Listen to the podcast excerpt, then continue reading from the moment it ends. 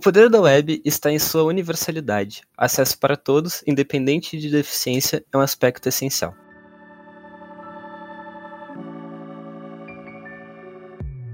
Olá a todos. Meu nome é Otávio Rocha e eu sou no primeiro semestre do curso de Ciência da Computação.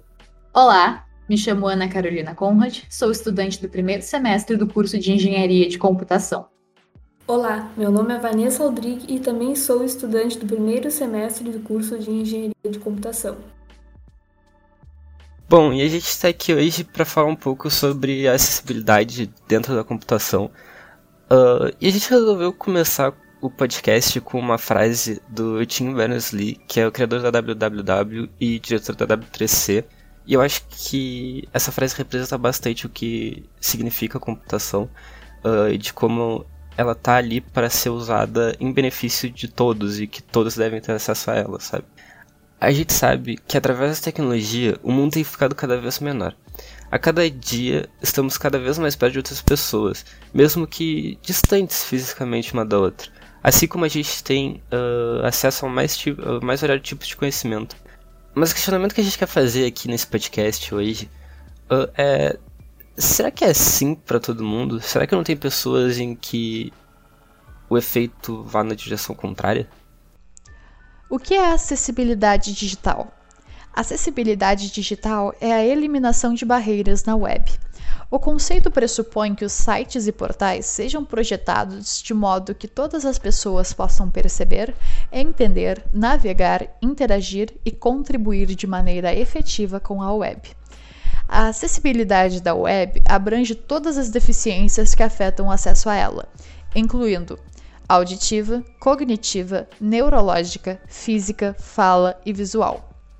De acordo com a Pesquisa Nacional de Saúde de 2019, realizada pelo IBGE, 8,4% da população brasileira acima de 2 anos, o que representa 17,3 milhões de pessoas, tem algum tipo de deficiência.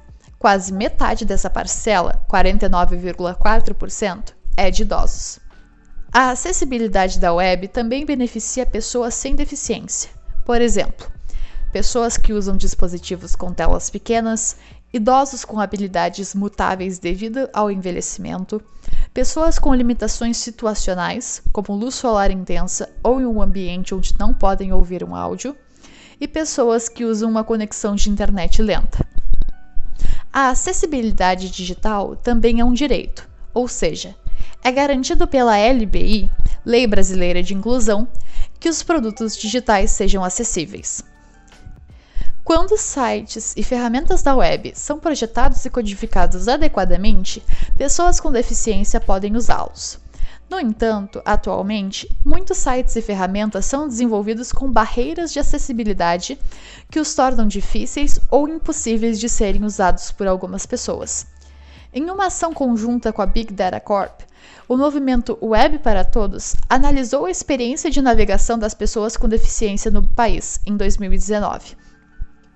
Foram coletados 13.985.763 sites considerados brasileiros, e 88% desses sites foram testados seguindo os seguintes parâmetros: verificação da acessibilidade em formulários, em imagens, em links e verificação de conformidade com o padrão HTML do W3C.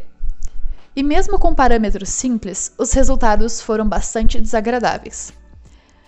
Apenas 0,61% dos sites obtiveram sucesso em todos os testes aplicados.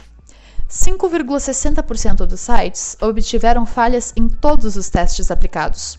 93,79% dos sites apresentaram falhas em parte dos testes aplicados. E 99,39% apresentaram pelo menos uma falha. Mas é nos resultados apresentados, podemos perceber que realmente a acessibilidade digital está falha e devemos analisar com seriedade o porquê das empresas falharem ao implementar a acessibilidade digital em seus produtos de cultura. Bom, existem várias razões pelas quais as empresas enfrentam essas dificuldades ou até mesmo falham uh, em implementar essa acessibilidade. Algumas razões mais comuns são uh, o não conhecimento a respeito do tema, Os custos destinados para o desenvolvimento de acessibilidade uh, geralmente são baixos ou até nulos, além de não ser visto como um investimento mas sim como serviço como um gasto, algo sem ou com baixo retorno. Uh, não tem movimentação de empresas para contratação de funcionários PCDs e também não há pessoas capacitadas para implementação de métodos de acessibilidade. Mas fica o questionamento: quem é o responsável por implementar a acessibilidade? Bom, a responsabilidade na verdade é de todo mundo. Quando você tem um time de especialistas, todos são responsáveis por implementar a acessibilidade dos produtos e serviços digitais, seja tecnologia, UI UX, negócios, análise de qualidade de software e algo muito importante também nesses momentos de implementação de acessibilidade é o feedback que os usuários dão para as empresas. Os custos de acessibilidade disponíveis são classificados em três diferentes grupos: adaptações físicas ou órteses, adaptação de hardware e softwares especiais de acessibilidade. Aqui a gente vai focar mais na área de software. Os softwares se apresentam como soluções mais simples e baratas quando comparadas à utilização de hardware. E existem vários exemplos, uh, a gente vai citar aqui algum deles, começando pelo teclado virtual, que acho que a maioria que conhece um teclado virtual já viu um teclado virtual, que é basicamente uma imagem de um teclado projetada na tela do computador, de forma que quando o mouse é acionado sobre um dos símbolos disponíveis, o programa traduz para a ação correspondente do teclado. Outro recurso comum em teclados virtuais é o preditor de texto, que utiliza estatísticas para tentar prever a palavra que se pretende escrever, facilitando mais a redação e evitando que palavras sejam sempre escritas por completo. Dessa forma, um teclado virtual pode ser utilizado por portadores de deficiência motora, das mais, das mais moderadas até algumas mais graves, como forma de substituir o teclado físico. Existem vários softwares disponíveis no mercado de teclados virtuais, mas eu acho que o mais conhecido deles, provavelmente o melhor, seja o do Windows. Simulador de mouse. Um simulador de mouse é um software que substitui o mouse convencional por outras formas de interação. Uma das formas mais comuns é uma barra de ferramentas, com os comandos para mudar a direção do mouse, clique e clique duplo. Essa barra pode ser utilizada de várias maneiras, inclusive pelo teclado ou comandos de voz. Outra categoria de simulador de mouse bastante comum que tem sido muito aperfeiçoado nos últimos anos é a de programas que capturam movimentos da cabeça por meio de uma câmera e movimentam o cursor de acordo com o movimento capturado. Dois exemplos gratuitos de ferramentas desse tipo são o RedDev e o Camera Mouse.